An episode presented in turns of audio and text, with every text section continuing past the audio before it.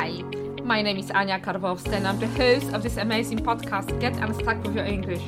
If you are a neurodivergent person, struggling with learning the language, tend to procrastinate too much, or maybe you have so many goals you get lost right off the bat, if you answered yes to any of these questions, you have come to the right place, my friend. I'll teach you how to apply cognitive science and evidence-based methods to your learning. I will walk you through the learning plateau.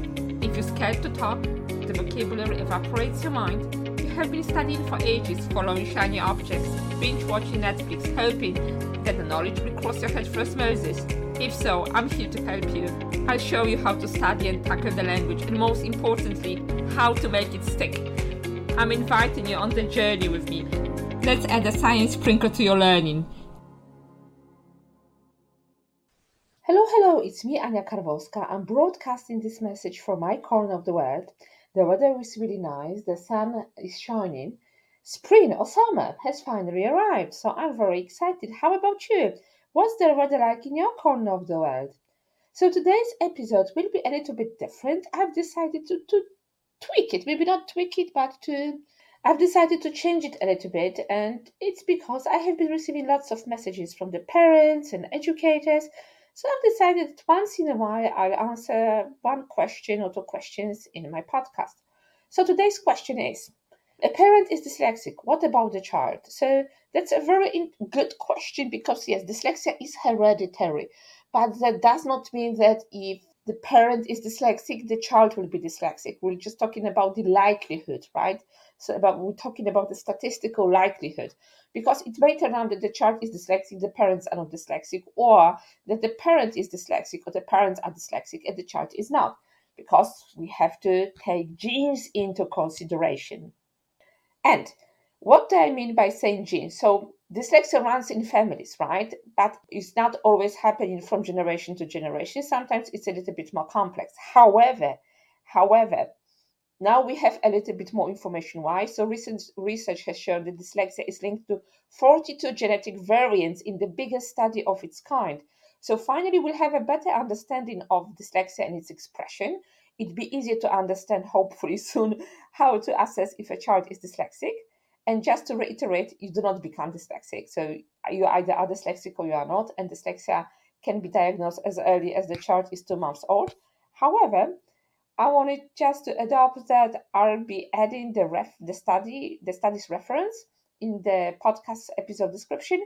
So if you're interested, please read it. And if you have any questions, concerns, issues, or you would like to somehow to translate the study to let's say quote unquote normal language, please reach out to me.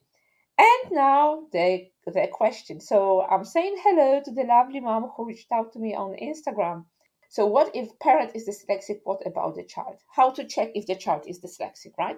Because the parents may be dyslexic, but the child does not have to be dyslexic. So one thing is look at the child's speech development. How they are developing. Are they having problems with spoken language? Are they struggling with sequencing, right? Are they struggling with prosody? Are they struggling with rhythm? If you are reading nursery rhymes, right? Can the child, let's say we're talking about children at the kindergarten or preschool age, if the child can retell the part of the nursery rhyme to you, right? Are they having problems with days of the week, months of the year, sequencing, recalling color names, right? Are they struggling with pronunciation, for example? Are they confusing p, b, k, and and d? These are like the most common red flags. And again, it does not mean that your child is dyslexic. It means that we have a little red flag and we have to investigate it further. So again, if your child is bilingual, you will reach out to a bilingual speech therapist. That would be lovely and that'd be the best way to go. If not, I would seek for a child's SLP and I would look at the what we call a majority language. So usually children are bilingual at a certain stage, they very often have a preference of one or the other languages. So I would go there. And now, what if we don't know if a child is dyslexic? We think they might not be dyslexic, but we just want to foster the, the good patterns, right? We want to foster the language understanding. We want to for, give them a head start before the kindergarten, before the school. So what you can do actually is start with phonemic awareness. So start with spoken language. Like phonemic awareness begins with spoken language, right? So use songs and rhythms and rhymes singing, reciting, you know, those little uh, nursery rhymes like Baa Baa, Black Sheep, right? Or Twinkle Twinkle Little Star. Play listening games, for example, retell or sound out the sound back to me. I say B, you say B, I say D, and so on and so forth, right? You can use manipulatives. Manipulatives are fantastic way of working with your child because it not only fosters a good pencil grip when they are older, right? But it's great like blacks and beads, even for your child to play with them or for example to make words with them. We have cat, cat, C-A-T. So all sorts of games like this, reading aloud, for example, then asking the child to retell they're all like bam, bam, black, whatever, right? Did I say black or did I say peck? So all those games that would foster the phonemic awareness are a wonderful, wonderful way to go. Fine motor skills. So again, I would look into Montessori methods and all of it. It's fantastic. I would say it's even it's so much better than in some kindergarten children have to sit down by the desk, take the pencil and write. So I would just focus on fine motor skills skills as the preparation. So that's B.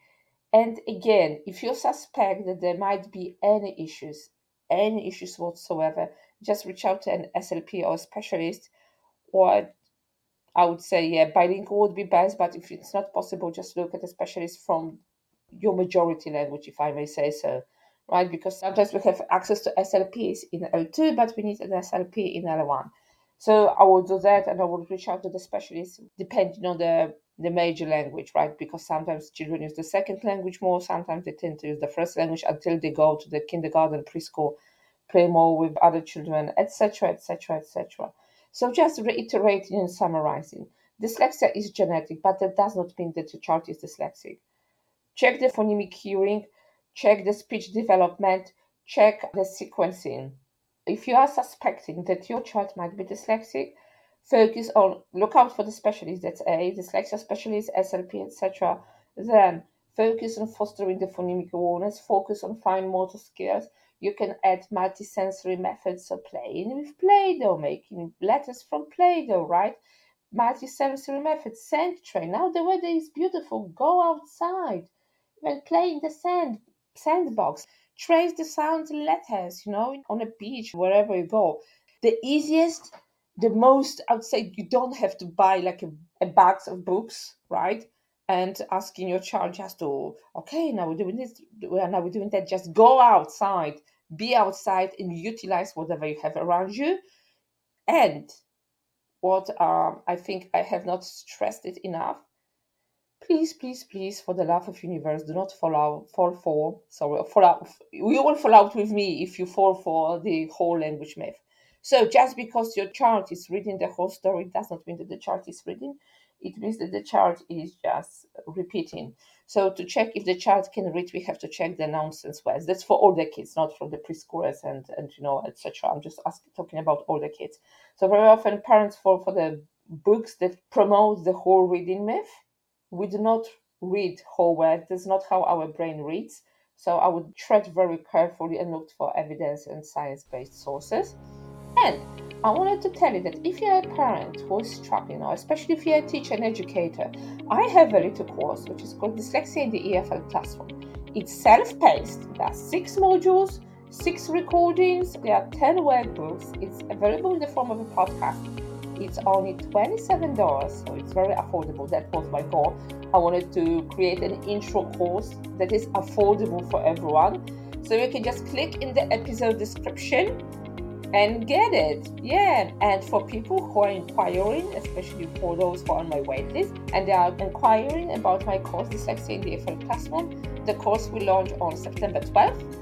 So you can hop on the waitlist, and if you want more info, there will be more info coming in June.